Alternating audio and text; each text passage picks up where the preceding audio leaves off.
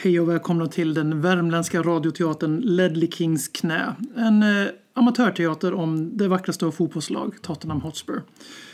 Eh, idag är inget vanligt avsnitt av Ledley Kings knä utan eh, jag och eh, fältjournalist Håkman har begett oss ut på eh, en riktig odyssé här i de värmländska skogarna, grusvägarna. Hästhagar såg vi rätt många också. Och eh, vi befinner oss ju faktiskt på en annorlunda plats idag. Vart befinner vi oss, Marcus? Vi befinner oss i, eh, alltså, i den kommunen där Vänsterpartiet fick 49 procent 2014 i, i röster. Jag vill bara säga att jag brukar också få den här kopplingen till min, min vänstra vinkling till politiskt. Så jag är jättehemma här liksom. 2014 fick de 49, jag vet inte om de fick 2018 då. Det är kanske någon som kan svara på det. Jag vet inte. Vi har ju en gäst med oss idag också. Patrik Werner, sportchef i Degerfors. Tottenham-supporter. Yes. Välkommen till podden. Tack, tack. Du kände inte att du kunde dra hans eh, fråga på rak arm där? Hur många procent i 2018? Nej, det var väl lite mindre 2018. Ja. Men det är ju fortfarande många som röstar på vänstern i Degerfors. Ja, ja, jag har förstått. Det. Så det. det var en sensationellt hög minst ja, det var 2014 där de nästan fick egen majoritet själva. Liksom. Ja.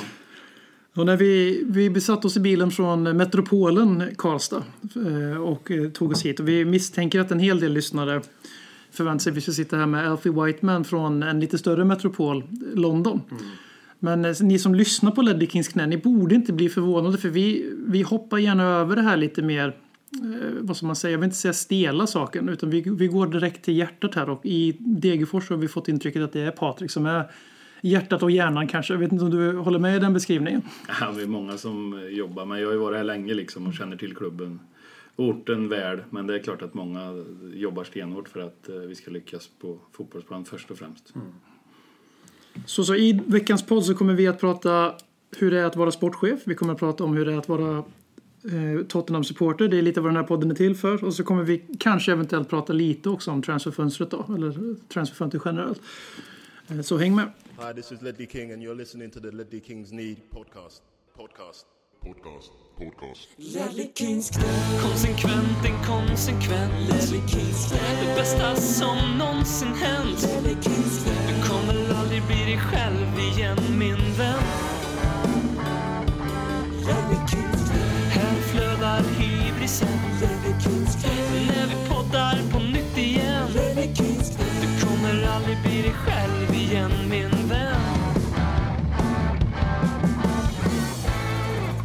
Så, efter vår eminenta jingel här så sitter vi här igen då och vi tänkte vi skulle börja den eh, mest intressanta vinkeln för oss och det är ju då supporten Patrik Werner, alltså Tottenham-supporten Patrik Werner. Så om, om du inte har några problem med det så får du gärna börja med att berätta när det blev Tottenham Hotspur och hur och varför det blev Tottenham Hotspur för dig. Nej, det har varit hela livet att jag har hållit på Tottenham. Eh, det började väl med att jag fick en tröja när jag var liten eh, och då håller det i sig resten av livet tänkte jag säga. Men sen har man ju följt eh, Tips Extra och man har följt alla matcher så jag har ju i stort sett sett eh, det mesta med Tottenham genom ja, hela livet och alla år. Mm. Så jag tror att vikten av att liksom få, få någonting med en klubb så jag har ju naturligtvis köpt Tottenham-tröjor till mina barn också. Och sen, eh, just med tanke på det så har vi, jag kommit med idén, eller ihop med andra, att vi ska lämna matchtröjor med Degerfors till alla som börjar årskurs 1 och vi har gjort det nu ett par, tre år. Eh, för att liksom få supporterskap, att det ska hålla i länge. Så det, det, har de fått nu i några år. Så det är väl därför jag håller på Tottenham också. Så man ser vad viktigt det är att liksom komma in i en klubb någonstans mm. tidig ålder. Absolut. Men alltså, jag, jag, vi tillhör ungefär samma generation har jag kollat upp. Jag är 79 ja. liksom. liksom. Tips extra var ju för mig i alla fall den, liksom, själva hjärtemotorn till när man satt och kollade. Man fick ju inte se så mycket engelsk fotboll, man fick inte se så mycket fotboll överlag i Sverige på 80, början på 90-talet. Utan det var landskamperna med Bosse Hansson och Agne Hegerfors. Ja. Och så var det tips extra liksom. Såg du någon match, du fick souvenirer eller var det någon match där som du kan komma ihåg? Kanske inte den specifika matchen men Nej, jag vet att vi, vi tittade ju liksom när, när det var matcher och då var det ju typ en match på lördagar mm. klockan fyra. Det var ju lite kul. Nu kan man ju fan se allt möjligt om man vill det. Så på något sätt var ju det en tjusning. Men jag vet att vi vi var mycket hos mormor då när man var liten och käkade och sen tittade man på Tips Extra matchen och man hade de här tipskupongerna som man fick typ lämna in på torsdagar någonstans för att få innan spelstopp. gick inte att lämna in. Eh, man låter gammal när man tänker tillbaka på det. Ja, det låter fint. ja, så nej, men då följde man ju det. Sen har man ju liksom eh, tittat och tyckt vissa spelare var bättre än andra och säkerligen glömt bort många också. Mm. Sådär. Och jag är väldigt dålig att komma ihåg liksom, resultat och var de kom och sådär. Mm. Utan sånt släpper jag. Det är likadant med Degerfors. Eh, De frågar sig gick det 2013 när de mötte, jag har ingen aning. Liksom. Det, det bara läggs bort och sen siktar man framåt. Ja, men du jobbar ju inom fotbollen så jag förstår. Det blir, så det blir ju för oss som är, hade önskat att vi jobbar inom fotbollen. Därför, bland annat därför vi har en sån här podcast misstänker jag lite grann. Eh, Att, eh, man lever ju med resultaten mycket men man, släpper ju inte, man släpper ju inte resultat så som alla elitidrottare alltid säger. Ja, men det är bara, nu släpper vi, måste gå vidare till nästa. Det stämmer ju uppenbarligen med din beskrivning där. Men eh, för, för mig, så jag kommer ihåg så, jag kommer inte ihåg första matchen jag såg på Tottenham, men jag kommer ihåg varför jag blev Tottenham-supporter. Det var ju Robbie Keane, VM 02. Jag trodde att jag hade en Robbie Keane-tröja, jag hade fått en Roy Keane-tröja. Så jag hade ju tur i oturen. Ja, ja. Eh, och eh, sen en, en, det första tydliga minnet jag har av en Tottenham-match det är när Paul Robinson gör mål på utspark. Och jag vet att det är långt ifrån den första matchen jag har sett. Men det är liksom den tidigaste minnet jag har av en Tottenham-match. Eh, och sen så kommer jag även ihåg eh, Edman på Anfield. Jag, nu blir jag osäker på vilken Ja, det som var var- först. Men, Snyggt mål i alla fall. ja onekligen. Det kommer man ihåg. så att, eh, så för, för du har väl också en origin story här Håkman? Och du, även om de har hört den så... Jag har ingen sådär direkt. Jag kan inte, jag kan inte heller liksom minnas att jag såg den matchen den lördagen 1982-87 liksom och så blev jag frälst i den högerbacken. Utan jag, fan jag minns ju som eh, romantisk kommer ihåg efter den där FA-cupen. Jag kommer ihåg de vann FA-cupen 91. Ehm, och Gary Mabbott lyfte bucklan och spelarna Lineker och Gascoigne. Jag tror jag är mycket kopplat till dem. Jag vill ändå tro att det är Gascoigne, Lineker, Gassa. Dan Eran. Ja, jag som jag gillar personlighetstypen Gassa som fotbollsspelare och lite karaktären A-plan. Så vill jag ändå någonstans tro och tycka att jag redan då förstod att det är den typen av spelare jag gillar. Liksom. Jag vill tro Gassa i alla fall. Då. Ja, det, var- det, så är det Så är det Var det, något, var det något speciellt med matchtröjan? Någonting som stack ut? För det, en vanlig man hör annars är att Tottenham hette inte City eller Rovers eller United utan de hette Hotspur. Det är en ganska så här, standard svar. Men du sa en matchtröjan Nej, specifikt. ja, det var bara en, med den här tuppen liksom. Ingen reklam eller Ja, någonting. där Och så var det lite mitten. så här små ränder. Ja, det- jag vet vilken tröja du pratar om. Ja, så det var. Och den, är, den har jag kvar hemma än. Det är ju nästan så, jag har en sjuårig son nu. Det är ju nästan så att den blir liten på honom. Så jag fick den ju tidigt liksom. Ja, ja, ja. ja. Och det är därför man håller på dem. Så det är därför jag ser vikten i liksom att vi i Degerfors här har ju märkt av att vi har tappat generationer mm, när vi inte har haft allsvenskt spel sedan 97. Och då är ju ja, de ungdomarna som var då, 2000-talet där och 2010, de har ju, håller ju på Stockholmslagen om man säger. Så nu hoppas vi liksom att vi ska hanka oss kvar och att eh, våra små ungar nu ska hålla på oss om 10, 15, 20, 25 år. Lika Det- hårt som vi gjorde. För det är ju som du säger, håller man på ett lag, rent generellt på fotboll, ja då är det det laget. Ja, så är det. Det, är det- liksom, det- det, det, det är så. Ja, Sen få som liksom- ändrar liksom. Sen är det ju roligt att hålla på de som leder, men jag resonerar ju tvärtom. Det är roligare att hålla på lite underdog som verkligen lyckas ibland. Då blir man extra glad. Ja, för lyckan blir ju samma när man lyckas. Ja, ja, Fast så det. lyckan kan ju vara då, ja men ta Degerfors att ni skulle hålla er kvar. Ja. Det blir ju ert SM-guld Ja. då kan jag tänka någonstans. Så är det. lyckan blir ju samma som när det laget, ja Malmö om de vinner Ja. guld till exempel då. Exakt. Att lyckan blir densamma liksom. Ja. Så glädjen kan man ju få på samma sätt, Ja, ja. fast på olika sätt så, så att säga. Ja, jag tror också på den, där, den här biten att, att eh, du hittar dem tidigt. Eh, får dem eh, liksom fastna för någonting och har man väl fått dem hooked så är det sen Mm. en, en evighetskärlek som är där liksom. ja, så är det. Absolut. Nej, men det har ju många de här spelarna som du pratade om, det- Gino Love var ju också en favorit liksom, när han var där. Det, den glömmer man ju inte heller. Så, äh, men det, det är kul. Det är kul att följa och liksom vara engagerad. Och se på mig. Jag tittar ju sällan Premier League typ mellan några andra lag om det inte är en toppmatch eller något sånt. Men det är ju Samma jag här. följer och sen är det liksom allsvenskan, superettan. Ja, tiden på dygnet ska ju räcka till. Ja, också. så är det ju. Sen kan jag ligga och slökolla men man ligger liksom inte och, och analyserar eller skriker till om det är något. Nej. Eh, Det gör man ju annars. ja, ja jag förstår. Men det blir lite så vitt, alltså, olika sätt att se på fotboll. När, man, när jag tittar på Tottenham då är det en primal upplevelse. Alltså det är känslor och inte under Mourinho-tiden men eh, då var, det, då var det bara mörker. Men eh, annars då är det då det, det händer någonting. Och till och med under EM nu i somras så märkte jag att, för det brukade vara som med svenska landslaget också. Men att, och det är fortfarande, det går inte att jämföra med, titta på Brighton mot Burnley bara för att. Men det, var, det är inte på samma nivå som Tottenham. För jag börjar bli lite äldre och har lite mindre eh, energi att investera i fotbollen. Men, och eh, då tänker jag när man kollar på vanlig fotboll blir det att jag tittar så här, okej vem är bra här? Hur spelar de? Hur kommer det påverka Tottenham på något sätt? Eh, Så det är ju någonting med ens klubb och det jag gillar det här med du hade tagit upp med matchtröjans makt. Att jag tror verkligen att det kommer göra stor effekt just det här att man, man, får en Degerfors-tröja, man får identifiera sig för för för mig är fotboll det är, det är identitet, alltså det är identitetssökande, man blir en del av någon, en större helhet. Eh, Och eh, jag tycker ni, redan, ni två är redan inne, ni lite äldre rävar i gamet, ni är redan lite inne på saker som ha- hakar fast i Tottenham. Det är ju de här lirarna, lirarnas lag. Ja, och då måste man ju fråga såklart, finns det några andra spelare som är lite friare? För nu sa Ginola som det första exemplet. Ja, han några är andra den. som Han du... Gascoigne är ju liksom. Glenn Hoddle har du ju. Sen på senare tid, det går ju inte att komma från Kane och de, det laget är ju bra som är nu. Mm. Son, Kane och de, de är ju jätte, jätteduktiga och betyder otroligt mycket för offensiven. Så. Men det är klart att Fertongen är också en, liksom en favorit som har varit. Sen kanske inte han var absolut bäst. Poddfavorit, absolut. Så är det. Så det är ju... Sen har man säkert glömt något, det är ju lite farligt att rabbla upp så här men, eh, nej, men det har ju alltid funnits en eller två eller tre liksom, profiler som man har liksom, tyckt. Lineker var du inne på. Eh, så Klinsmann. så vi, vi kan ju sitta här och, och rabbla upp några spelare, det är ju väldigt bra spelare. Men det är alltid någon man fattar, det har inte varit tråkigt något år att liksom Nej, det här laget är inget att följa. Utan det har ju alltid funnits någon profil eller liksom något sånt. Och det tycker jag också är en tjusning med det. Liksom att det är lite halvgalet ibland eh, med Gascoigne och company. Alltså, jag, Håkman, jag tror att det, din lista, alltså, du missar den är- en enda spelare. Det är check, check.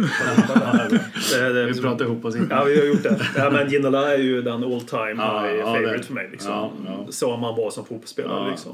Var, var inte det ditt eh, användarna på Svenska fans när vi grundade den här podden för åtta år sedan? Nej, jag hade Mendes. Hade jag Ja, just det. Mendes från det här Men det är Just liksom, eh, jag brukar ju säga, eh, jag har varit tränare i så många år, så man vill liksom ha spelare framåt framförallt som man liksom ställer sig upp på bänken när man känner att nu kan det bli något. Ja. Och han var ju en sån, man ställde sig i soffan typ. Så fort Ja, han fick ja. bollen att nu är det, händer det någonting. Och sådana spelare vill ju alla lag ha, men de är svåra att hitta. Men det har, det har man ju liksom sökt i Degerfors också. Vi spelar en offensiv fotboll och söker den här typen av spelare. Sen är det inte lika lätt att liksom få Ginola till Degerfors, men just den typen av spelare. Och därför lyckas ju många offensiva spelare hos oss också. Mm. Ja, men det är ju, det är liksom, det är ju den, det är liksom, bara en sån spelare kan ju vara en entrépeng. Liksom. Ja, ja. Alltså, du vet, som, som gör det oförutsägda liksom, Ja. och, och tar sin gubbe, är en karaktär. Ja. Ja, på alla de här sätten. Och Ginola var ju verkligen det i Tottenham där och då. Liksom, Nej, men han sätt. liksom hela den sidan, ställde sig liksom upp. Ja, ja, Det ja. vart ju det vart ju tryck. Det var ju nej, sådana där spel man älskar. Ja, ja visst. Men Som, som Gareth, för en lite mod, eh, färskare referens för de yngre lyssnarna. Så när Gareth Bale hade sin genombrottssäsong, Ja, ja, då hade ja. han ju den effekten. Så fort han fick Ja, bollen det- så var det liksom hela... Inter i, Oh, la, la. det är ju knappt att någon kan göra en sån bra match. Det är bland det värre jag har sett. Ja, det är För då var ju Inter också Champions League-mästare. Ja, ja, Så det var ju liksom Inter på sin... Ja, Ja, men Nej, de var ju här uppe. Det är nog en av de bästa prestationer man har sett en spelare Ja. gjort i en match. Det kan Ja. säga. Jag vill på att glömma honom här nu. Ja, ja men det var... Ja, men jag, tror, jag tror inte du håller Bale lika högt som du håller Klinsmann. Ginola och det, för han är inte tillräckligt mycket lirare för dig. Han är för Han torr och statig. Han, är medietränad. Och, han var ju bra Bale tycker jag. Han var ju extremt bra. Så Ja, det, jävla han, driv i steg. han, var ju, han var ju inte den här liraren riktigt. Nej, han, var, nej, han, var ju, han, var ju, han löpte förbi alla som var Ja, där. Han är lite som, um, som vi pratade om på Willis hit. Wolverhampton har ju en stor kille, Traoré, som bara springer och Mm. går igenom alla. Men det är ingen lirare så. Nej. Jag älskar ju Bale. Men det är ju den här lilla extra finessen. Det är Som Gassa, Ginola. Du ska Mm. Ja. vara... Du ska gärna göra en dålig match. Vaart. Eller en dålig halvlek. Ja. Och sen är du jättebra andra Ja. halvlek. Så där romantiken Ja. Och van der Waart ja, liksom. ja, det är den till. Ja, han var ju också den typen. Van der Waart, all time high också. Nej, men man måste ha någon liksom som vinner matcher åt en. Den, Ja. får, den får vara lite dålig eller ur form i en eller två matcher. Och sen är det den där som slår dit en och Mm. kryss i 87 sen. Och, de spelarna gillar man ju. Ja, vi har samma lista där. Ja, men den är fin. Den är fin. Ja, det är bra. Den är fin. klubben som helhet då, var höjdpunkter under din eh, relativt eh, långa period som Tottenham-supporter? Jag vet inte. Det är inte så där så att, det är som jag säger, jag kommer inte ihåg mycket liksom så att det är något speciellt utan det var det liksom en, jag tittar alla matcher och tycker liksom att det är kul att se och sen vill man ju, jag, som det har blivit de sista åren så vill man ju alltid vara med och vara med i Champions League. Det är liksom det man strävar efter, då tycker jag att man har gjort det bra. Sen var det ju nära ett år där när Leicester lyckas göra mirakulösa jävla säsonger som fan som vann varenda match. Men det är klart att man skulle vilja vinna den där ligan men det är svårt. eh, Så är det ju med tanke på de lagen som är. Och, men jag tycker liksom att när man får smak, det är ju som här, när man får smak på något, liksom Champions League, då blir det tomt när man inte är där. Och nu är vi i Allsvenskan för 10-15 år sedan så hade man ju tyckt att Superettan var ju väldigt, väldigt bra. Men nu har man fått smak på Allsvenskan då vill man ju absolut inte åka ur där utan då vill man vara med där och sådär. Så, eh, äh, jag vill att de ska klara sig på ett bra sätt och, och slåss om de här Champions League-platserna och sen förhoppningsvis liksom vinna ett guld. Jag tänkte på en all time high, du får väl säga om det är det eller inte. Men jag tänkte, vi, vi såg ju en, eh, Stefan Löfven nu, är ju Tottenham-supporter. Mm. Och det var det ett, ett citat från honom, hans sämsta egenskaper som han fick svara på. Och då svarade hans sämsta egenskaper, det är när Tottenham spelar för då blir han eh, så, vad var han sa? Uppe i varv eller Uppe i så varv. Han. Säpo-vakterna kommer och springande. Kom in och hämtade honom. Jag tänkte på när Tottenham vann mot Ajax där 2019 Mm, gick till Champions League-final. Och ju vann 2-0 Ja, och ja. 3-2. Då kanske Säpo-vakterna gick in. Ja. Men det- det, och dina det- Säpo-vakter kom in till dig då Ja, kanske? det har de säkert gjort. Ja. Det är, det, man, jag är ju het om man säger. Ja, men den var ju het. sjukt, Ja, liksom. det, det är sjukt. Det är Ja, men, eh, Sen missade jag ju en kompis som hade bröllop den. Det Ah. svider ju en lite. Eh, Att man inte fick se matchen när det äntligen händer liksom. Ja, ja. Finalen då? eller? Ja, så jag missade ju den. Ja, det, det, det var spännande i 36 sekunder. Ja. Sen, sen Jo, så... men det levde ju ändå. Det, även om det var Jo, det så det, det var inte det 5-0 liksom. Utan, Nej, nej, det var 1-0 och Ja, det levde ju där. det sista även om det kanske inte var nära. Men som sagt, jag såg den tyvärr inte. Och kolla i efterhand, det är inte riktigt jag. Inte När man vet torskade i alla fall. resultatet. Nej, det vill man inte. Nej, det var ju synd naturligtvis. Men eh, det kommer fler chanser. Ja. Men det är väl mycket det som du säger, med, när man håller på ett lag och när man engagerar en i klubb och du både jobbar och håller på Degerfors. Men det här med känslor i idrott. Ja, man får ett, ett eh, när man lever livet liksom, Ja. i övriga livet. Så det är, ingen, det är ingen annan sak som för din egen del som får fram så mycket känslor, som, så mycket snabba känslor. Nej, nej, nej. Och direkta känslor som idrott. För skulle man funkat så i ett samhälle, man går på ICA och handlar Ja. och reagerar så om man inte hittar rätt varor på samma sätt. Det funkar inte. Men på läktare Då skulle man sitta i fängelse. Ja, exakt så. Men på läktare så funkar de känslorna. Ja. Eller framför tv-soffan. Och jag tror att det är det som är jag tror en väldigt stor del av den Ja. där, av den där alltså, känslor och känna gemenskap och allting det där också naturligtvis. Men jag då. tror man behöver liksom vara väldigt glad ibland och förbannad ibland. Och det blir så slätstruket annars. Ja, ja. Sen strävar man ju alltid efter att så bra som möjligt, vinna så mycket matcher som möjligt. Men 100 procent. det blir roligare om det jävlas och är tungt ibland. Då blir det ännu roligare att vinna igen. Så ja, när man vinner mår man bra. Jag tänkte på er uppflyttning där. Vi hoppar ju lite där fram och tillbaka. Ja, Jag tänkte på Det uppflyttning är där. Då, då, då hade ni ju... Det var väl inom citationstecken jag här nu som inte folk kan se. Typ klart. Mm. Jättelänge. Och då var det väl det sista var ju Ljungskile var sista. Ja, det var det. Det är väl lite där att på rinna ut.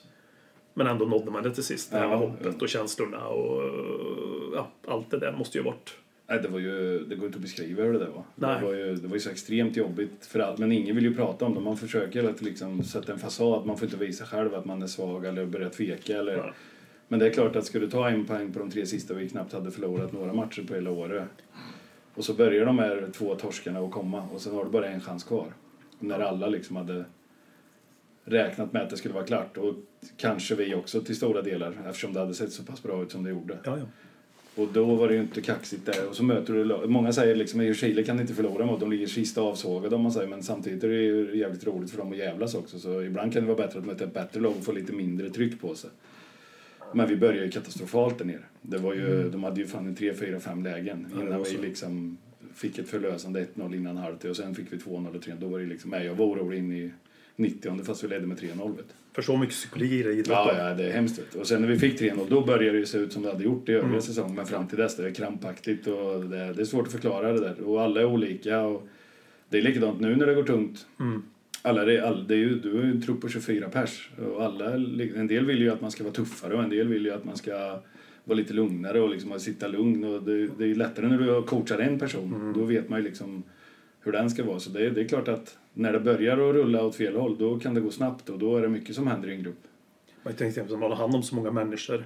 Nu tar jag över alla roller här. Men, man, tar, man, tar, man har så många människor att jobba med. Att man ja, psykologiskt ett arbetslag som du är inne på. Där, eller ett fotbollslag. Där man, man ser som Tottenham eller Degerfors eller vilka det nu är. Så att säga, att det är så viktigt. Alltså för många på en sån här hög nivå är väl hyfsat jämbördiga fotbollsspelare. Ja, så är det. Sen sticker du ut på några spelare i några lag som är Ja. har kvalitet. Christiansen i Ja. Malmö eller om vi ska ta Ronaldo nu i United eller Kane i Tottenham. Men det är många som är jämnbra. Så det är väl så mycket att prata, få ut det rätta, Ja. Bygga upp att ja, men, jobba det psykologiska med Ja. spelarna på sätt utan att man idrottspsykologi eller Mm. ha känslan för att möta människor på olika sätt. Liksom. Men sen blir man ju så färgad av resultat också. Det jag sa lite innan vi började. Att Mm. det är väldigt bra att vinna matcher som Tottenham har gjort nu. Tre matcher med 1-0. Det är, och- men ändå finns det folk som har, har synpunkter och tycker att det inte ser lika bra ut och så. Men jag brukar säga det att det bästa är att vinna när man är dålig. För då har du ju ännu större chans att vinna när du är bra sen.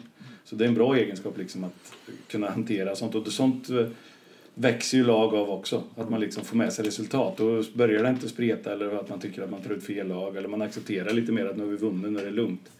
Men det är ju som du är inne på, har du en väldigt jämn trupp och man spelar en match och man förlorar, ja, då börjar de här kanske förvänta sig som inte har spelat att Så nu kanske det ska bli lite ändringar och, och sådär. Så det är inte bara liksom eh, någonstans tror jag. Och ju bättre du blir och desto större klubb du kommer till, desto tuffare konkurrens är det. Ja. Så det är inte bara liksom att ja, vara en bra fotbollsspelare utan du måste hantera mycket annat. Det är tufft att liksom, du får ju kritik när det går dåligt. Eh, så är det med alla sociala medier och så. Och alla säger liksom att jag läser inte det där eller, eller jag läser inte det men alla läser det där. Alla ser det där. Så är det ju bara. Det är en konst att hantera Ja, 24 det- bra spelare om man säger så. Ja, det är det. Säga. Det är det. Och det är det för alla lag. Ja, det är det jag menar nu med den starten Tottenham har fått. Nu blir det lite lugn och ro och man börjar ju bygga upp det och man får poäng och sådär. Så det är jätte, jätteviktigt att få en bra start. Så vi ska vara nöjda alla där. Sen att man inte har spelat ut lagen kanske, men fan man har ju mött bra lag och fått med sig nio poäng. Så de är som gnäller liksom. Det, jag orkar knappt med det där. Det är ju samma när vi vinner. Det är ju, ja men varför gjorde han så? Typ. Det är bra i 87 men vad gjorde ni i sista hörnan eller? Det finns alltid någon som är glaset halv, halvtomt Ja, till. så- det så är det. så- så- Så är det. Men jag menar, det är svårt att vinna fotbollsmatcher och gör man det ska man vara väldigt, väldigt nöjd. Absolut. Nu tänkte jag fastna lite på först och främst med Nuno Spurs som vi kommer in lite på att det är ju tre, tre raka vinster i ligan och så får man ju lägga på den lite annorlunda försäsongsupplägget man valde då. Att man körde den här liksom London Derby-turnén för en god sak i och för sig men samtidigt så sätter det ju också större press på en tränare att spela. Man kan inte rulla ut U18 mot Arsenal eller Chelsea även under träningsmatch. Nej. Och vi går ju faktiskt obesegrade de två matcherna också. Och jag bara tänker mig, att, eh, om man för att haka på din poäng där med att vinner man fotbollsmatcher får man arbetsro. Mm. Eh, För tänk nu här om vi hade torskat båda de här derbyna. För att han valde att nu spelar Mm. vi alla, alla ska spela lika mycket, nu kör vi riktiga socialismer på försäsongen. Och sen så kommer vi in i säsongen, vi får helt eh, planenligt stryk av City Mm. i, när vi inte har närheten av vårt bästa lag. För att en av spelarna till exempel vill spela i det andra laget. Eh, Och sen eh, glider vi in mot Wolves och gör den matchen. Exakt samma match, vinner med 1-0 men vi är helt utspelade. Och sen så gör vi en helt okej insats mot Watford, kontrollera, vinner 1-0. Men vi ser att vi hade, hade vi haft tre raka torsk där efter City, om man räknar med Chelsea och Arsenal, då hade, ju liksom, då hade det inte funnits någon arbetsro. Det hade Nej, varit, liksom, nej. det hade varit av, avgångskrav nästan på, på Nuno. Sen är det ju skönt när man kommer som ny tränare också att få en bra start. Då blir Mm. det lite lugn. Istället för att liksom, vad har vi fått nu och det kommer att funka och det här. Så nej men det är, det är jättebra just nu. Det är bara vi som ska vinna lite matcher också så får man vara hur bra som helst i två Ja, veckor. ja. Men, Men, men jag tänkte just det här med att vinna. För sen, jag tänkte att du kommer in som tränare till ett nytt lag. Och sen med det här med medier så vet ju alla här i Tottenham att vi ville ha Conte, vi ville ha... Det var så många namn innan honom. Han var typ femte, sjätte namn på den här listan. Conte pratade Tottenham med. Det blev ingenting för han ville att klubben skulle köpa in dyrare spelare än vad Tottenham kunde göra och vice versa. Så det bygger en extra press på honom Ja. när han kommer in som... Eh, alltså inte, inte speciellt högt upp i rangordningen liksom. Eh, då är det väl extra viktigt också att kunna... bara liksom, tvåårskontrakt också. Ja, bara ett tvåårskontrakt. Ja men så känner man väl liksom själv också. Men jag är ju lite motståndare till det där bara för att ta ett namn eller så ju på Mourinho liksom. Eh, Någon som har varit med Ja, hunger och liksom få en chans att göra något. Det tror jag slår det här att ta en gammal av nu säger jag inte att Conte är gammal och avdankad liksom. Han hade säkert gjort det här väldigt bra. Men när man går på Mourinho och liksom de här, det är bara tråkigt tycker jag. Det är bättre att ge någon chansen och att det kan bli något bra eller en stor förändring eller man visste ju hur det skulle bli med Mourinho. Ja, ja. ja, ja. Så det är bara tråkigt. Så det, i det här fallet tycker jag att det har varit kul liksom. eh, Man inte vet så mycket. Det kan bli bra och det kan bli... Än att ta något som man vet blir 7, 8, 9 någonting. Det är bara tråkigt. Så jag tycker att de gjorde rätt. Jag gillar det också. Det är Ja. det vi menar då med att det bygger på en större press. Alltså med, med Ja, ja, media och allting. Och Nej men så är det. Och får du torsk då, då blir det direkt han- frågetecken. att Han hans- räcker inte till eller Nej. så. Att han har inte lika mycket, supporten har inte lika mycket tålamod med han bara för den sakens skull. Och sen mådde ju Tottenham väldigt dåligt som klubb. Just för det du sa där med Mourinho Ja. liksom. Men vi det var ju luttrade liksom. Men det var, Graham Potter diskuterades ju lite också. Han har ju jag mött i Östersund där. Han hade jag trott skulle göra det. Det är jättebra. Men det är ju inte många som liksom, ja, vi vill ha Potter, det är som första namn typ. Men jag tror jag definitivt att han skulle kunna göra mycket, mycket bättre än, en sån här namn som du kastar ut som har varit med på den där nivån i 20-25 år. Ja, ja. Jag tror också att eh, det var nog min favoritkandidat av dem när Nagelsmann var väck. Mm. Att jag ville ha Potter. Och där märker man på sociala medier och diverse forum på nätet att brittiska supportrar har en ganska annan bild av Graham Potter än vad vi, vi i Sverige har. Jag försöker förklara för dem att det han gjorde med Östersund, oavsett nu då hur, hur ekonomin sköttes eller inte sköttes, Nej. så det, det betyder oavsett så tyder det på att den här, spelare, den här tränaren gör sina spelare bättre. Exakt vad Pochettino gjorde. Han gjorde han gjorde så att vi idag ser på Fertongen, Eriksen och alla den kärnan. Vi ser dem kanske lite högre än vad de egentligen är. Absolut. Säger inte att de är dåliga spelare men jag tycker inte det är någon som har lämnat Tottenham som har tagit ett kliv Nej, av de nej. Eh, nu fick, kommer väl inte Eriksen få en ärlig chans att göra det i Inter heller då, på grund av det som hände. Men, eh, och det är lite det med Nuno också. Jag känner ändå att det här är en det är en Pochettino-liknande rekrytering. Han har lite mer erfarenhet i Premier League. Inte gjort det riktigt lika spännande. Även om han faktiskt slutar bättre med Wolves än vad Poch gjorde med, med Saints. Och Saints hade ju ett ganska slagkraftigt lag nu i efterhand. Mm. mm.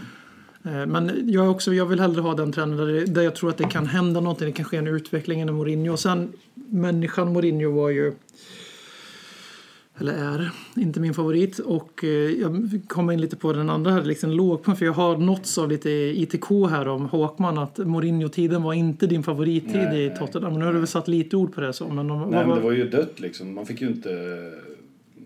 Man fick ju inte någon känsla av att det var viktigt eller man nästan hoppades att det skulle gå åt helvete så att han fick gå därifrån.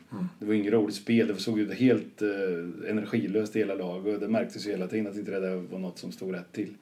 Så nej, det där var inte något jag tyckte var bra. Eh, han har inte gjort något bra på många, många år. Och det är det jag menar, varför ska du ta ett namn som var bra för 15 år sedan för när det finns unga, hungriga eller sådana som inte har fått chansen som kan göra det mycket, mycket bättre. Det är bättre att en sån misslyckas än ett stort namn som misslyckas förut eh, gör det. Så nej, jag tycker det är helt rätt att göra det. Och det blir, det blir lite mer ovisst liksom. Det är kul att se vad, vilken prägel han satt på lag och vad, vad får vi se nu och sådär. Man visste ju att det skulle bli skit med Mourinho.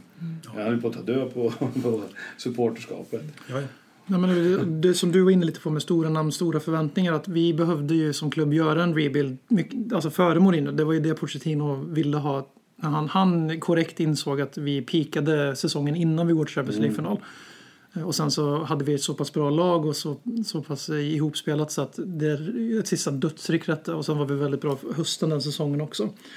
Eh, Och istället då för att ge Pochettino den ombyggnationen så ger man den till José Mourinho. Som, han är inte den tränaren. Och då, som vi pratar väldigt mycket om i podden, de här hemska 18 månaderna. Det var ju det här att så länge Mourinho är våran tränare, Harry Kane och Jong Son spelar i Tottenham och Hugo Lloris för den delen, då kan vi inte bygga om. För att vi kan inte ha en demontränare för detta i alla fall. Som kommer jag komma ihåg som en av de största på grund av hans meriter, även om han hade en ganska avskalande kurva, i- värre än Wengers.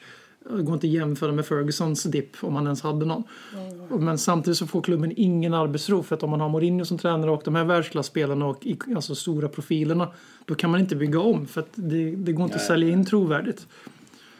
Och sen Mourinho har ju inte den, eh, den, den CVt att han, att han förädlar talang. Nej, nej. Utan han köper ju en dyra spelare. Ja, Han gör uh, möjligtvis dem till, maximerar dem på något sätt. Men han är inte Nu, den som... nu kan han claima Dane Scarlett precis Jo, ja, som han kan ja. claima McTominay och han kan claima alla andra juniorer som fick 12 minuter i Europa Conference League. ja, det kommer han göra liksom. Men det är det också som Mourinho, man såg inte. För att Tottenham, liksom, vi ligger ju inte på den hierarkin där Nej, vi kan köpa färdiga, färdiga, färdiga ur ett topperspektiv i England. Utan vi behöver köpa lite spelare som vi kan ta steg med. Som kan utvecklas. Vi pratade om Gareth Bale förut. Han var ju inte Gareth Bale bra när han kom till oss. Utan Nej, han utvecklas. nej. Vi, Vi höll på att vi sälja honom behöver ju tränare som kan... Vad? Vi höll ju på att sälja honom till Birmingham var det va? Ja, det var det ja. Så vi behöver ju få de här tränarna också som är utvecklingstränare på något sätt samtidigt som de har potentialen liksom. Så det, så redan Men det är väl lite så som supporterskap också, att man gillar det här om man säger. Ja, som Tottenham står för som förening. Ja. Det är ju så lite som det är här också. Liksom, det är ju därför att man tycker att det blir viktigt och att man tycker att klubben jobbar rätt och sådär också. Så det är ju en identitet en klubb har. Det är därför man gillar det också Ja. extra mycket.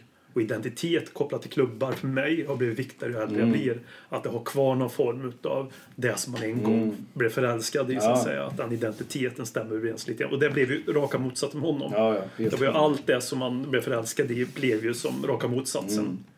Så ja, identitet är ju jätte, jätteviktigt. Ja, det är det. liksom. Långa poddar, långa poddar, långa poddar om Spurs.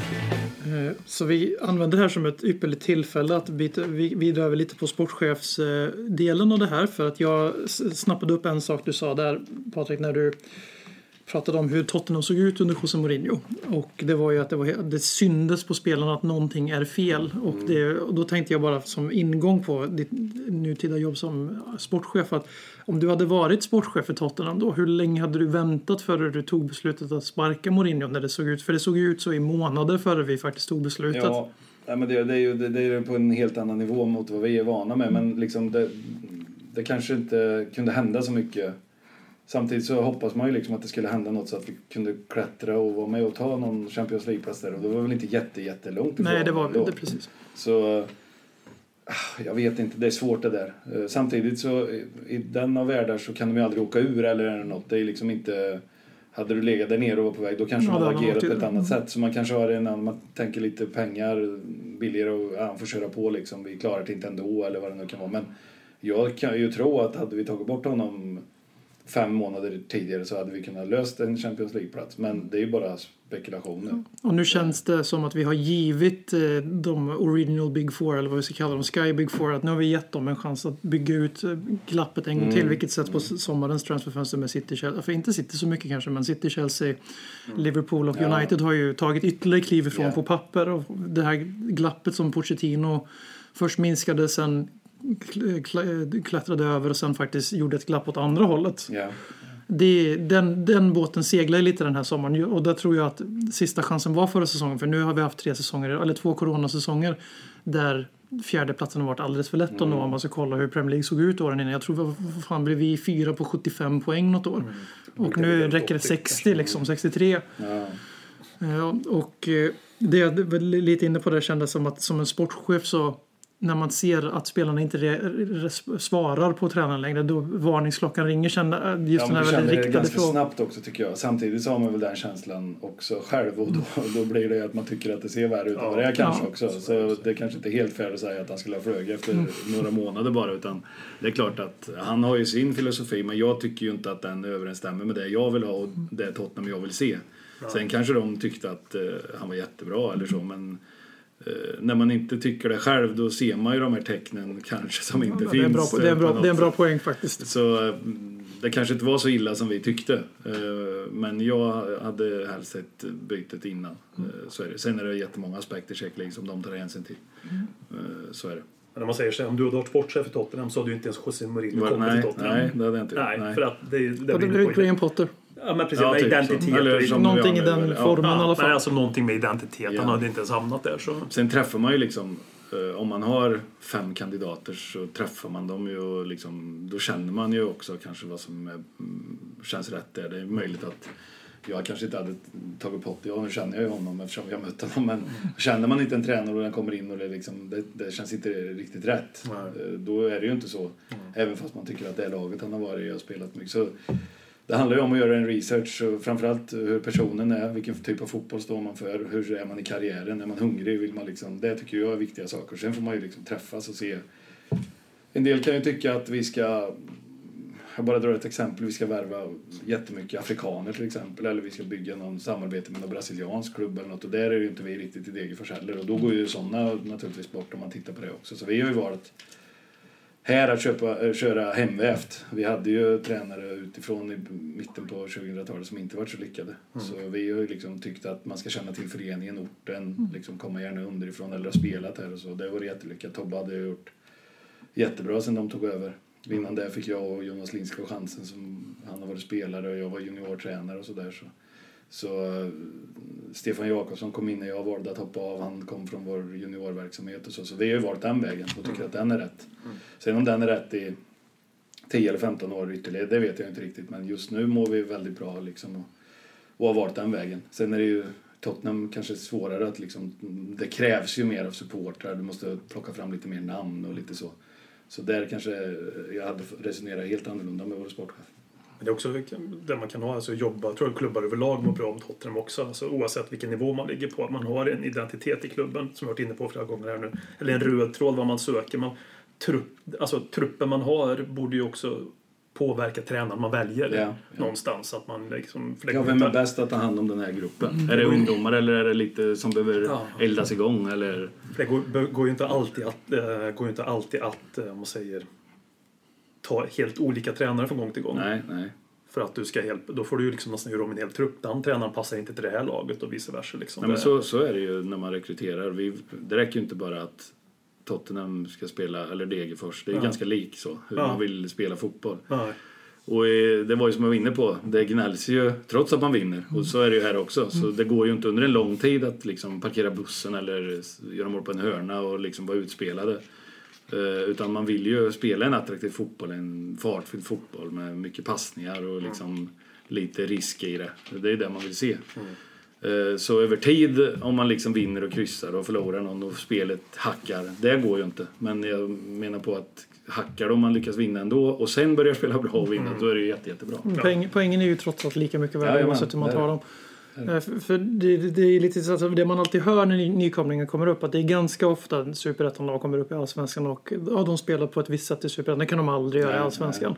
Och jag tycker ändå att de senaste upp, nykomlingar, uppkomlingar, nykomlingarna, ni inkluderar Östersund när det begav sig och sen missar jag säkert någon emellan. Sirius är lite Sirius så. också, yes. Och, och att de har en, ni har ändå en tydlig filosofi. Det vi, vi ska spela fotboll och sen om vi, nu ska jag inte säga att ni kanske tycker så, men som jag ser det utifrån att åker vi ut igen så åker vi ut på vårt sätt. Och sen så misstänker jag att om man ligger i oktober, november, man ser att man har häng och man börjar kriga till sig poäng på ett annat sätt. Det är väl Ja. bara naturligt, det är ändå ett, en bransch det här, det är ju inte bara underhållning.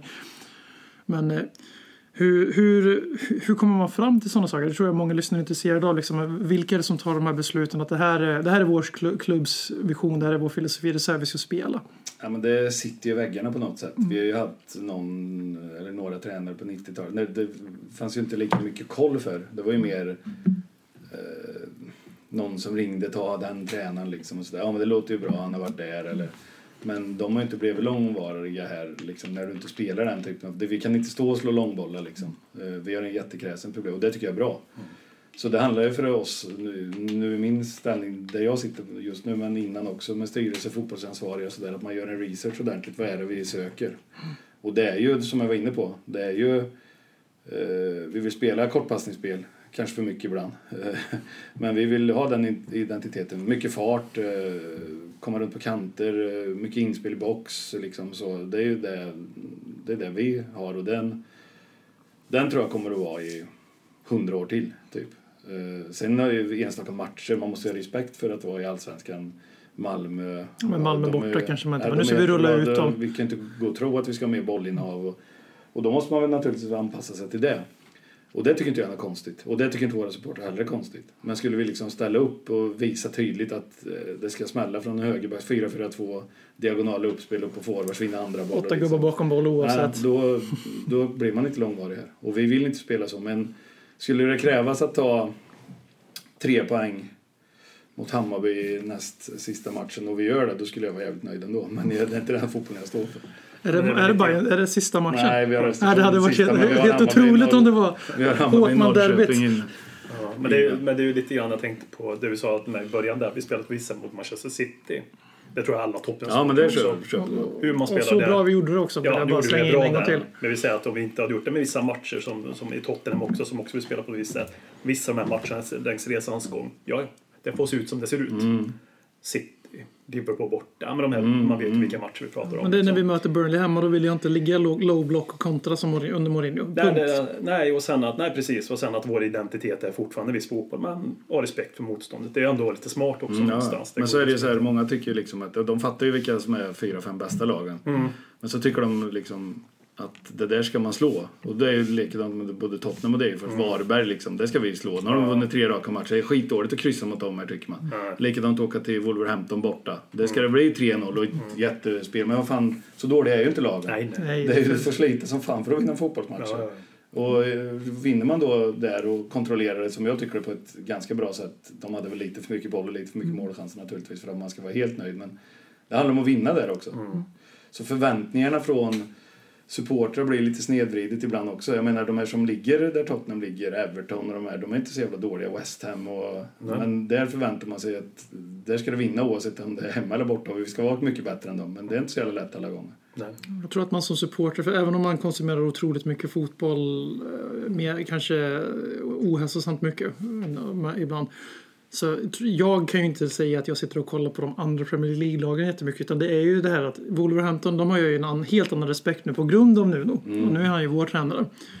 Men innan det så var det tre enkla liksom. Ja, det var det inte några, under några år där. Men sen är det så, Tottenham ser jag varje vecka. Jag har förväntningar på Tottenham som kanske inte, som är kanske lite blir statiska ibland. Men sen de enda lagen som du är inne på, de enda lagen jag har tillräckligt bra koll på i resten av Premier League för att veta, det är ju Big Six. Mm. Så när vi åker och spelar mot vad ska vi ta? Något, när vi tar Brighton har man väl lite för bra koll, men de passar bra i exempel för de kom ganska lågt i tabellen och britterna tyckte att Potter var han för han tog två poäng med Newton var grejen liksom. Eh, nu tror jag att Newton ligger sist i Championship med Forest och Brighton ser ganska fin ut, men skitsamma. Eh, att eh, där, är det så här, där vet ju, råkar, vi, vi som har lite koll på Potter sen innan, vi vet att det är fan inte bara att åka och hämta tre poäng av dem eller ha bollen och dominera och spela ut dem på Amex. Nej, Det, nej. det gör man inte. Men jag kan förstå nu när du beskriver så här att 80% av supporterna de har ju, ser ju två Brighton-matcher om året när de Ja. möter Tottenham. Jaha. Det är väl kunskapen då, om de motståndarna som Men man är ju lika- likadan själv. Det låter som att jag Ja. är en jävla professor. Jag, tycker, jag blir Nej, lite det- förbannad själv. Ja, ja. Man tycker man ska slå det. Men på något sätt måste man ha respekt för det är ju Premier League-lag man pratar om, eller allsvenska lag. Ja men det är elitidrott. Eh, Ja, man, man, kan inte bara kräva liksom, gör man vad man kan, gör en bra match, men man vill ju alltid vinna. Men så jävla lätt är det inte som man tror många gånger. Ja, men- man slår ni- på tvn idag blir det tre fri- lätta liksom. Ja, men ni analyserar ju, eh, alltså som, som ni eh, håller på med elitfotboll, alltså ni analyserar ju motståndet på ett helt Mm. annat sätt än vad man gör som supporter. Det här, jag gör ju bara grundläggande bebistaktisk analys när jag ska skriva om någon tränare som eventuellt ska till Tottenham. Då kollar jag dem, lite klipp och så här. Men det gör ju inte resten av året sen, Nej, utan det är ju bara när vi eventuellt ska plocka in Potter, då gör man sådana grejer. Mm. Eh, Men ni måste göra så. Du kan ju inte, liksom, du kan inte, eller du och dina tränare kan inte bara, men nu möter vi Varberg här, det är tre enkla. Ja, det, ja. det, det, vi vet att vi är bättre än dem, så vi tittar inte ens på deras senaste fyra matcher. Liksom, Eller utan, för, eller för att supportrar ska förvänta sig att det ska vara tre enkla. Ja, men det är du får ju Varberg. tryck liksom. Det börjar stå på sociala medier. Idag ska vi ta trea, vi ska ligga sjua efter den här matchen. Liksom, det blir ju ett tryck på... ja, ja. Och sen blir ju liksom, jag tänker tänka mig rent fotbollshierarkiskt spelar också roll. Med att Varberg, om vi tar dem som exempel, eller det kan finnas Burnley i Premier League till Ja. exempel. De har inte den där äh, folkkännedomen om dem. Historiken Nej, finns inte. nej. Varberg-Halmstad, det kanske ingen större skillnad Nej, kvalitetsmässigt. men. Halmstad, ja, nu åkte de upp mer, men jag tänkte Halmstad ringar ju lite mer Ja, i varje fotbollsmun. Varberg. Fan, det är ju ett, det är ett semesterställe. Det är ju Halmstad också, men Varberg. Alltså, Ja, men Halmstad, menar? Halmstad är fotbollsklubben först en semester och Varberg är tvärtom. Jo, men det blir ju liksom förväntan vad du själv har och vad de har gjort tidigare. Mm. så. liksom. Förväntningen, jag kan tänka där det också spelar roll Ja. utifrån vad man kräver, Mm. inom citationstecken, man ska vänt- hämta hem då på ja, en sån match till exempel. Så är det. Eh, Tottenham har ju också en sportchef nu. Nu var ju inte titeln eh, det utan det var ju Head Director of Football Engagement Requirements någonting. Vad det nu är. eh, I Fabio Paratici. Nu kan vi bara dra plåstret på en gång. Vi måste, har du pratat med honom någon gång? Nej, Då, då, delegerar han alltså ut Ja, det hedersfulla uppdraget att skicka, skicka Whiteman till Degerfors. Ja, ja. ja. Men om man tar lite mer seriös fråga här. Hur, hur, hur känns det för dig som sportchef? Tycker du att det är någonting Tottenham har saknat senaste Mm. åren? Eller är det liksom för oskilda världar för att kunna uttala sig om egentligen? Ja, men det är väl klart att man- ska man liksom vara med på den, då behöver man ju ha någon av de här stjärnspelarna och där är vi ju inte ekonomiskt riktigt. Så det är svårt liksom. Men det var ju nu när Messi gick till PSG, hur fan kan han gå dit? Det är ju så tråkigt. Ja, så det det- var tråkigaste det ska övergången aldrig göra mycket pengar som helst. Fan det är bättre än att gå till Tottenham eller Sunderland eller liksom och gjort något så att det kan bli en avtryck som Maradona gjorde när han gick till Napoli. Ja, Det är fan så mycket roligare. Han skulle gått till Napoli liksom. Ja, typ. Ja. Så. Det hade jag gjort med alla den Ja, ja, veckan. ja. Men det är ju klart att något sånt namn skulle man ju behöva för att liksom ta det. Nu har ju Kane liksom gjort så att vi har blivit ett storlag. Eh, tack vare att han har stannat och varit fruktansvärt bra i många, många år. Men ska man bli där uppe på, på sikt så krävs det ju säkerligen mer ekonomi och högre löner. Jag kan inte exakt så men de klarar ju inte att matcha de här andra eh, löne och då har du svårt att få. De är ju väldigt måna om pengar känns det som. På den nivån. vi presterar ju ungefär i paritet med vår lönebudget. Ja. Och De senaste åren och under Pochettino-åren konsekvent så överpresterar vi sett till eh, ekonomisk kostym. Ja. Det är väl det enkla liksom. Och de tillgängliga siffrorna, det är ju inte 100% korrekt Nej, givetvis. nej. nej men de, det är väl det man kan kräva lite grann. Man ska väl titta på det. Men det är klart att det är där vi måste eh, hitta något. Jag skulle ha gått till Tottenham i år med sig gratis. Typ. Jag kunde spela för juniorlönen där. Det hade varit roligare än att gå till PSG och vinna serien med 35 poäng. Och plock- fylla på för Det plånboken. enda som är värre än Messi i PSG är att Pochettino gick till PSG. Ja, det är tråkigt. Ja, det, han skulle varit någon annanstans. Ja, det skulle han. Han skulle också varit i Napoli, Men men det passar Messi. inte, den identiteten passar ju inte. Alltså, han som tränare passar ju inte i PSG tycker jag. Men, Nej, verkligen inte. Han är ju en utvecklare. Ja. Han är ju en utvecklare Men det- det här är- och får, får spela bättre. Han gör ju det tyvärr för att titelsnack, för han gjorde Tottenham till en så ja. legitim titelkandidat så att det började bli ett käppträ Mm. man slog honom med. Att han vinner ju ingenting som att det är förväntningen på Tottenham har varit det sedan men vinner han inte 60-talet. ligan i år i alla fall då kan ju räkna med Då att, kan- att han får sluta det. Ja, då han inte kvar där. Då kan, då kan han komma Jag vet här. inte ens om Ja, ligan det- räcker. Kanske det, Nej, Champions också, Champions jag. League, men det är ju Ja. svårare för det kan du ha skador, det kan vara stolpe Ja, ut och du har 100 mål. men kolla, kolla i semifinalen. I första mötet. BNP, de är ju några ramträffar från Neymar ifrån Ja, att gå till ja. final. Så att, eh, Men de vann ju inte ligan förra året heller. Nej, Så vinner de inte i år då kan ju i alla fall... Förra året kunde han ju gömma sig, kunde han gömma sig med att de låg bakom de tog över. tog över, ja. Men det kan han definitivt inte. Nej, nej. Ja, Men det är ju fan som Donnarumma, vad fan ska han gå dit? Han kommer ju inte få rädda en boll i år i deras liga. Nej, nej. Hur kan man välja? Jag förstår inte det där riktigt. Men, Pengar. När, när Milan gick till Champions League också. Jag Ja, kan tänka mig att det var en ja. sån morot för honom att han ville spela i CL är som det ju, brukar vara. jag fattar inte. Det är roligare att gå till en klubb och påverka. eh, än att gå till en klubb och bara ha allt att eh, förlora liksom. Det här känns Inte- också lite som ett sales pitch som kanske görs till eh, rekryter till Degerfors. Alltså, kom till oss och gör avtryck istället ja, för att sitta på bänken i Gnaget. Ja, men så är det. Och sen ta ung... När vi var i Superettan var vi väldigt noga med det. Att liksom värva inte från bänken i Hammarby som har gjort 40 allsvenska matcher och fullsatt arena. Och eh, AIK Djurgården likadant. Och så ska de hit liksom. Det går inte att kräma över det. Men tar du liksom Sargon från Skövde till exempel. Som kommer hit och ser det här som jävlar, nu- 2000 på läktaren, nu jävlar ska vi köra. Det liksom får ju en annan effekt på spelarna. Sen finns det de som klarar det också som har suttit på bänken eller gjort massa allsvenska matcher och kommit hit. Men jag tror ju på en hunger och att man brinner för det och verkligen ser att fan nu ska vi köra det här. Det är ju kanon att spela inför 2 8 här istället för 30 000 i, i Stockholm. Så det tror jag är en viktig aspekt också. Då har du det vi pratade om tidigare, att hitta rätt, rätt typer i en stor trupp Ja. som ska passa in i den situationen man befinner sig där. Liksom. Att Ja. det är mycket, ja, lägga pusslet helt rätt liksom. Ja. Jag vet inte, vi tappade lite Paratici i tråden där men det är Ja, helt, det- är lite, det är helt okej. Eh, det vi kan istället glida in lite på är, det är ju faktiskt när vi sitter här och spelar in så är det ju faktiskt så att vi eh, sitter på sista dagen i internationella, de flesta internationella fönstren är ju idag. Eh, till eh, våran stora chock då, att vi ändå fick sitta här men och spela in en podd om Tottenham när det kan ringa när som helst här så är det mångmiljonbud på någon Degerfors-spelare som vi, vi säger inga namn där så det inte sprids några rykten. Ja, Patrik kollar på telefonen nu så han inte har missat något viktigt där. Då är det vårt fel i sådana fall, alla Degerfors-lyssnare. Ja, ja. Den vill, den, den vill vi nog inte ha på oss. Eller kanske vill vi det i sådana fall. Vi kanske räddar någon. Ja, exakt så. Det kanske är där vi är gratis på Bosnan. Ja, det blir Billigare än knark Roligare än terapi. Ledley Kings knä För den du redan är Men också för den du men eh, däremot så du, ni har ju gjort en värvning från Tottenham här Ja. eh, nyligen, Alfie Whiteman. Och eh, du vet inte hur mycket du kan, kan säga så, men jag tänker vi ska göra två saker i den här delen av avsnittet. Det är både prata om hur den övergången gick till, men också lite grann så mycket du kan dela med dig av hur funkar ett transferfönster som sportchef. Ja. Och där kan du ju bara utgå från Degerfors såklart. Mm. Men så om vi börjar med Alfie där så, eh, vad, hur, hur gick värvningen till? Ja, men vi, vi visste ju att Malmös intresse för Ismo hade ju funnits i två, tre veckor. Och, eh, vi ska inte fastna i det för det är kanske inte Tottenham Nej, det är helt okej. folk, Det är helt eh, okej. tycker är jättekul. Men eh, eh, han hade ju en bakgrund där som gjorde att det var nästan omöjligt för mig att stoppa det. När han Mm. får den chansen. Han har ställt upp eh, här, han kom från division 2 i Motala. Varit världens bästa kille genom eh, hela kontraktstiden. Och så får han ett anbud från Malmö, Sveriges bästa lag, som ska spela Champions League. Så jag visste ju att liksom, det där får vi rimlig summa så kommer vi släppa iväg honom.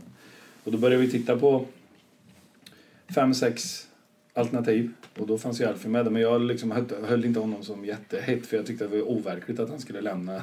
Tottenham. Det såg ut som han skulle bli med i liksom Premier League-truppen. Ja, typ så. Tredje målvakt och man, man tittar, följer, följer upp med Y-scout och liksom ser matcher och kollar Youtube och så står han där med Loris och de där. Vad fan, det är ju något som inte stämmer typ. Så vi lät det gå lite, titta på lite andra alternativ men sen kände vi sådär, vad fan, vi får kolla då om det verkligen är liksom, att han verkligen vill lite som de säger. Så vi ringde upp honom. Eh, Jag tror det var två dagar innan transferfönstret stannade och då hade vi lite andra alternativ också. Vi satt ju liksom inte bara om han skulle ha sagt nej eller något utan vi jobbar ju lite parallellt. Men han eh, var liksom, nej, jag är jättesugen att stå och vill, eh, tycker det känns jättebra och vi, jag förklarar ju för honom ja, det är inte London det här liksom. Det, det bara 7000 här. Det var inga problem, han tyckte bara att det skulle bli kul och så. så eh, jag tror att han, jag tror att fönstret stängde en onsdag där. Så tisdag morgon flög han ju hit och vi hade bestämt oss för att, eh, ja innan det hade vi naturligtvis pratat med Tottenham.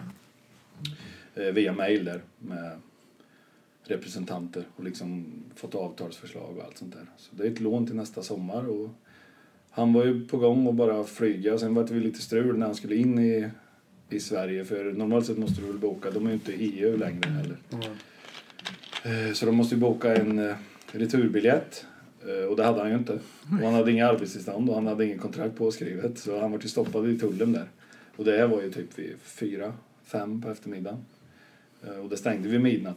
Så vi ville ju liksom ha hit honom så han kunde skriva allt. Så det var ju moment 22 det där. Han, in med honom så han kan skriva så vi kan söka arbetstillstånd.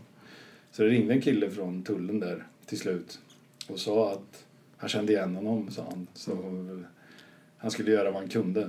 Så när han, när han, det tog 45 minuter eller något innan han kom in. Eh, Då ropade jag på honom så att han fick ta en bild och skriva en autograf genom en sån här glasbur. Så höll ju han på Tottenham han... eh, jobbade Hjälte. Ja, så iväg och vår ordförande körde hit honom så skrev han ju på. Allting så är vi väl klara vid 9, 10 någonting. Och det är liksom lite... Det är ett system som vi ska lägga in alla uppgifter i och de ska göra likadant och det ska matcha liksom och sådär. Så det är lite sådär oroligt att allt ska gå igenom och så. Och vi hade inte så jättemycket timmar på oss men Tottenham var jätte, jätteproffsiga. Liksom hjälpte oss igenom och svarade på mail på två minuter och, och allt gick jättebra. Så klockan halv tio något så käkade vi kaskog och då var allting klart. Men det var den här Y-scouten som fick nu upp ögonen på honom. Ja, men det, man kan ju se alla matcher han har gjort där och liksom. Ja. Det är ju, så är det ju med alla. Det är ju det är inte lika roligt längre. För Nej. alla kan ju...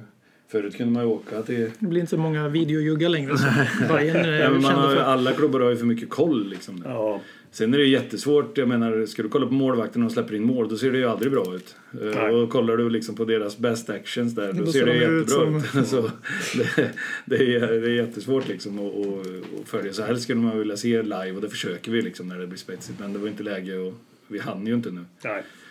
Så nej, han var jättepå, en otroligt skön eh, människa liksom, jätteödmjuk och sådär. Så han har kommit in jättebra i det. Och jag tycker att han gjorde en bra match här, även om han släppte in två mål. Det är ju ingenting att göra åt dem där, två. Så han kommer bli bättre och bättre också. Sen är han ung och inte har stått kontinuerligt, så det är klart som fan att Får han stå och laget går bra, och han, då kommer han att växa jättesnabbt också. Så ja, det känns jättebra. Det är kul liksom att att spela, det är ju som jag var inne på också, har du, att du ska brinna och tycka att det här är rätt och det har han verkligen visat. Sticker du från tredje målvakt i Tottenham och London till lilla Degerfors för att stå, då visar du ju i alla fall... Och det är ju lättare för honom att sitta kvar på bänken och läktaren och bli inbytt i fem minuter Ja. i Europa League som blev av Mourinho Eller och tjäna ja. stora pengar och än att faktiskt kämpa eller Ja. liksom, alltså, jobba för brödfödan här då istället.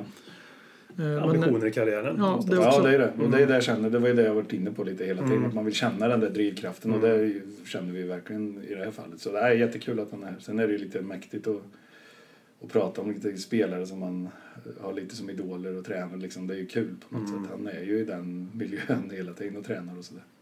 Då har han gjort en deal då med Tottenham någonstans längs Ja. resans gång. Liksom. Det är också ett Det- tecken på Degerfors eh, uppgång i Ja, fotbolls och sen gick det ju en massa rykten om att det var fler spelare som var på väg på Twitter då när vi skulle liksom presentera. från Tottenham då, Ja, att right, vi hade utvecklat ett samarbete och det hade ju varit väldigt Ja, det hade ju- snabbt alltså-.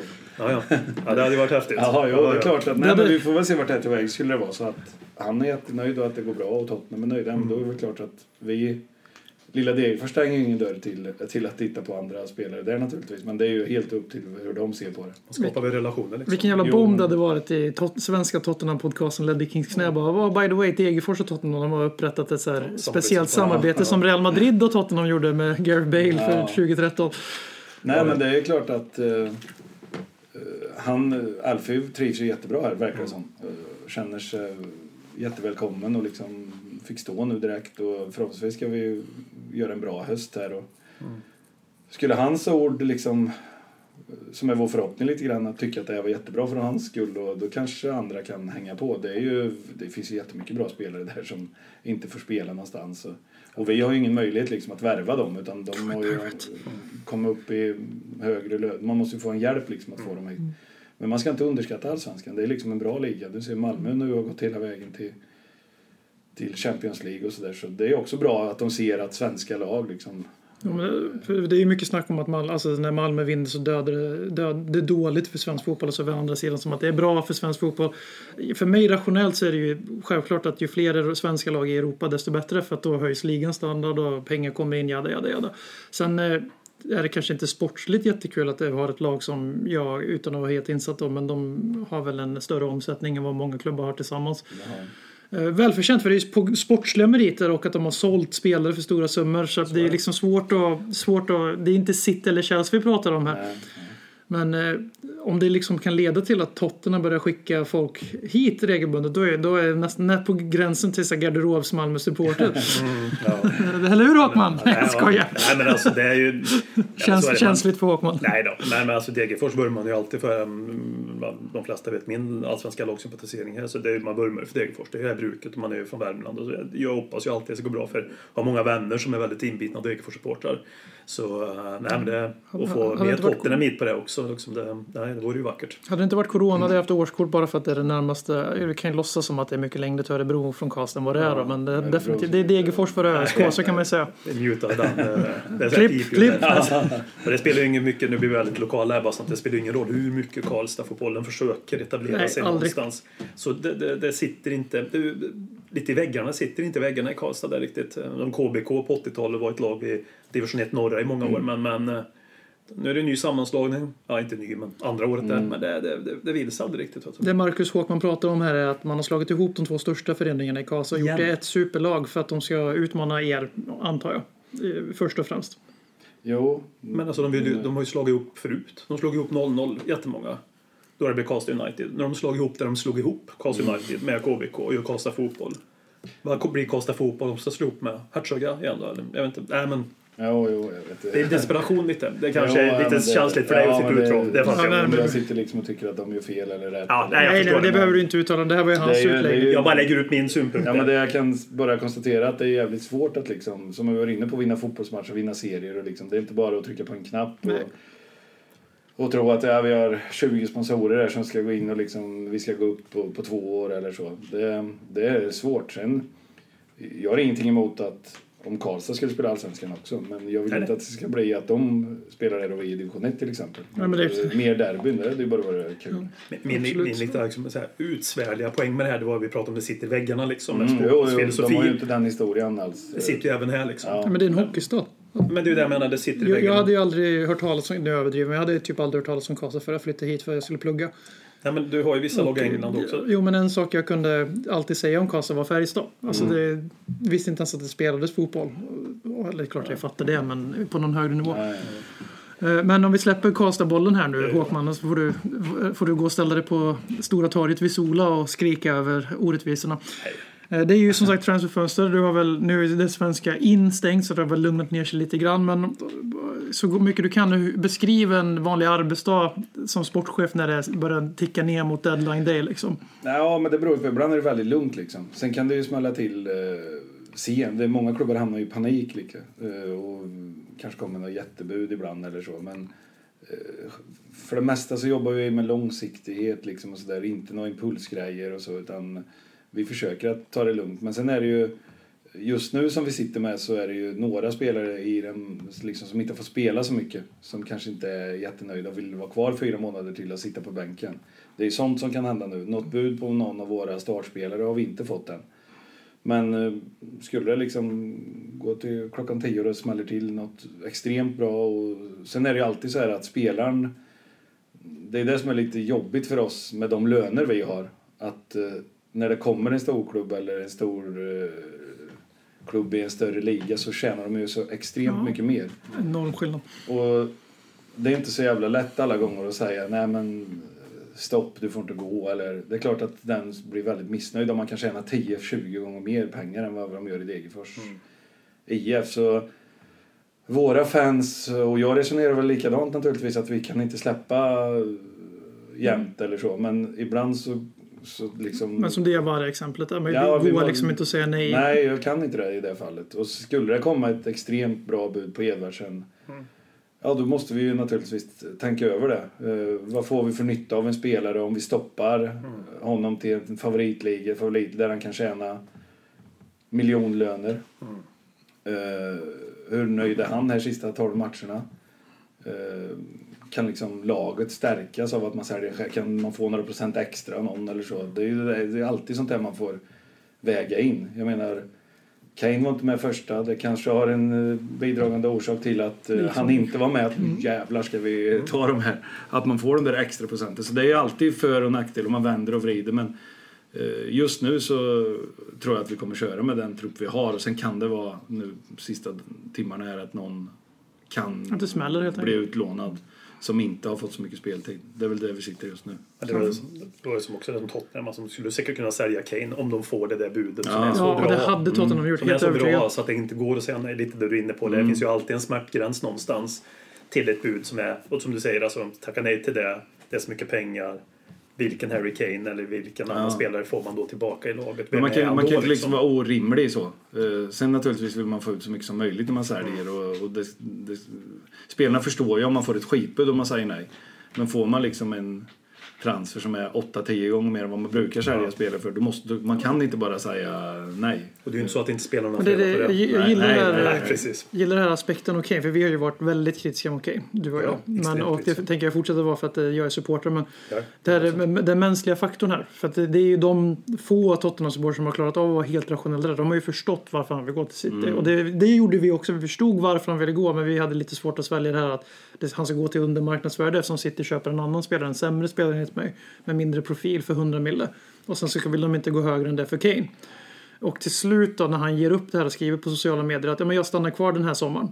Då är, tror jag det precis det där hände. Att han förstod att det, är- det är bara skitbud som kommer in och då får jag knyta näven i fickan och få köra så Ja. får vi se nästa sommar.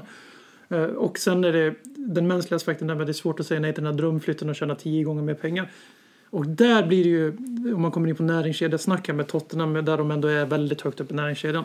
Att City, ja, de dubblar ju hans grundlön. Men Kane plockar ju ut så pass mycket pengar enligt våra uppgifter. Så att det är ändå en marginell lönehöjning för honom att gå till City.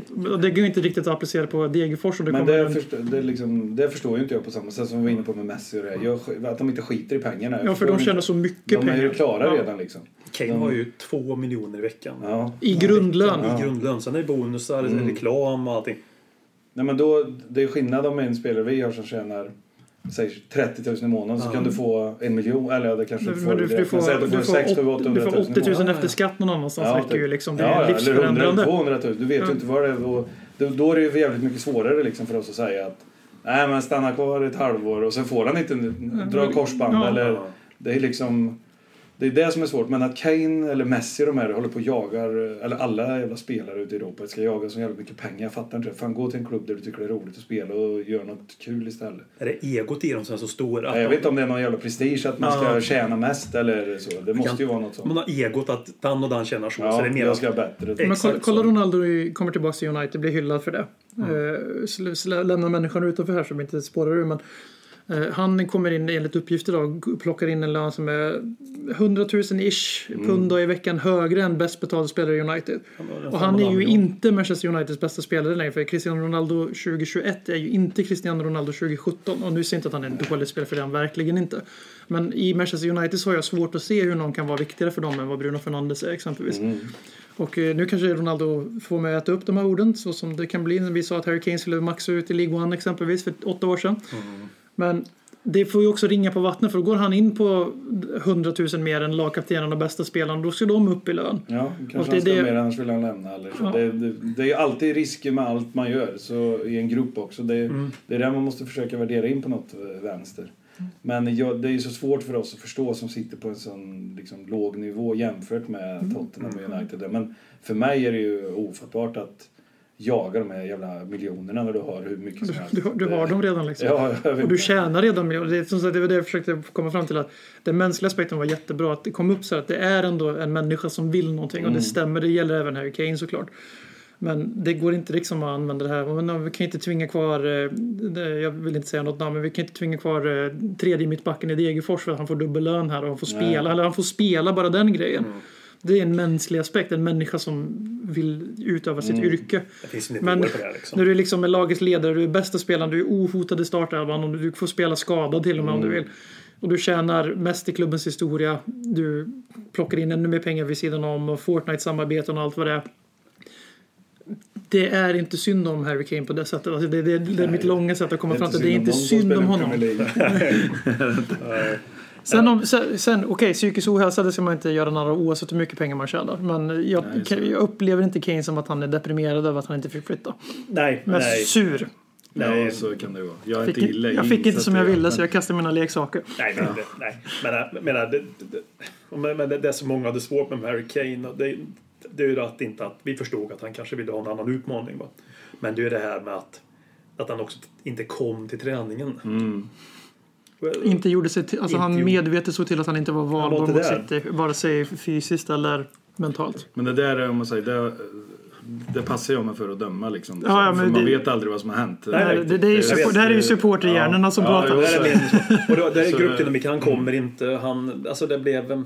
Nej, det är ju, och det är som vi pratade om tidigare när man är supporter. Det är känslor. Ja, Känslorna styr. Men sen när det blir alltid en konflikt eller att det blir någonting, då är det ju oftast, det finns ju alltid två Mm. Ja, sidor av exakt. ett mynt där och Ja. ibland känner man ju liksom, vi kunde ha gjort som klubb något annorlunda eller det kanske var vårt fel delvis. Vi sa att det var sig eller så. Och, så det där försöker jag alltid liksom ta det lite lugnt med.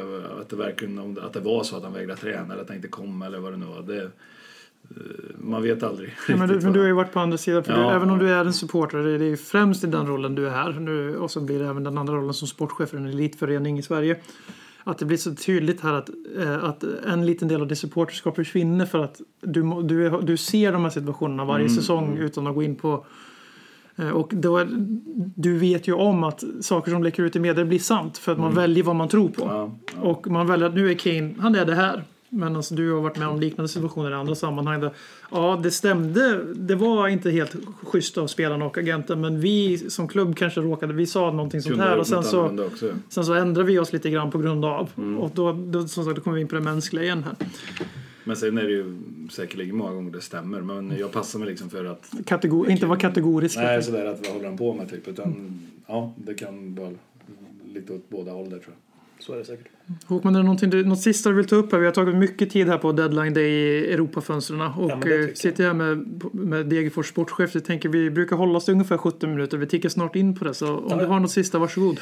Nej, men jag är nöjd och belåten. Jag är framförallt nöjd och belåten att vi fick möjlighet att komma hit.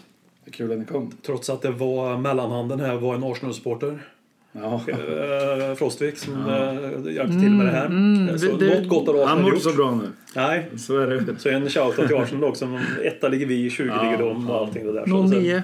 Inte för att han lyssnar på det här. Vad sa du? 09 målskillnad. Men vi 09 har en del. Tror du Arsenal-supportrar det som någon gång lyssnar. förut? Att vi är lite, de ligger sist? Nej, det har aldrig gjort Nej. det Nej, tydligen. Nej, kul. Då får Så- vi vara glada för Så det. det, är, det här jag vet inte vad säga, landslagsuppehållet kom väldigt lägligt. Ja, det var- karamellen ja. är länge att suga på liksom. Ja, det är bra.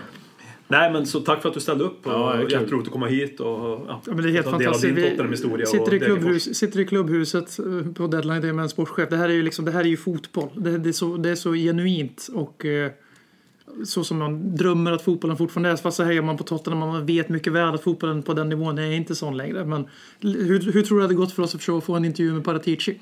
Nej, nog komplicerat tror jag. Komplicerat ja. Det löser ni. ja, men det, ja, men så det var, ja, men det var Du får skicka någon mail och så får ni säga nej och så får du komma med något. Om ni vinner då måste du ställa upp. Ja, men Då har du i alla fall något hopp att leva Ja, på. ja, ja, det är väl så. Får ju jobba med de veckor små man kan. Ja, liksom. Och så säger vi väl så här då som slutord i podden att eh, om det nu är så här att ni sitter här och lyssnar på det här och undrar att ni känner fan jag saknar hemvist i svensk fotboll.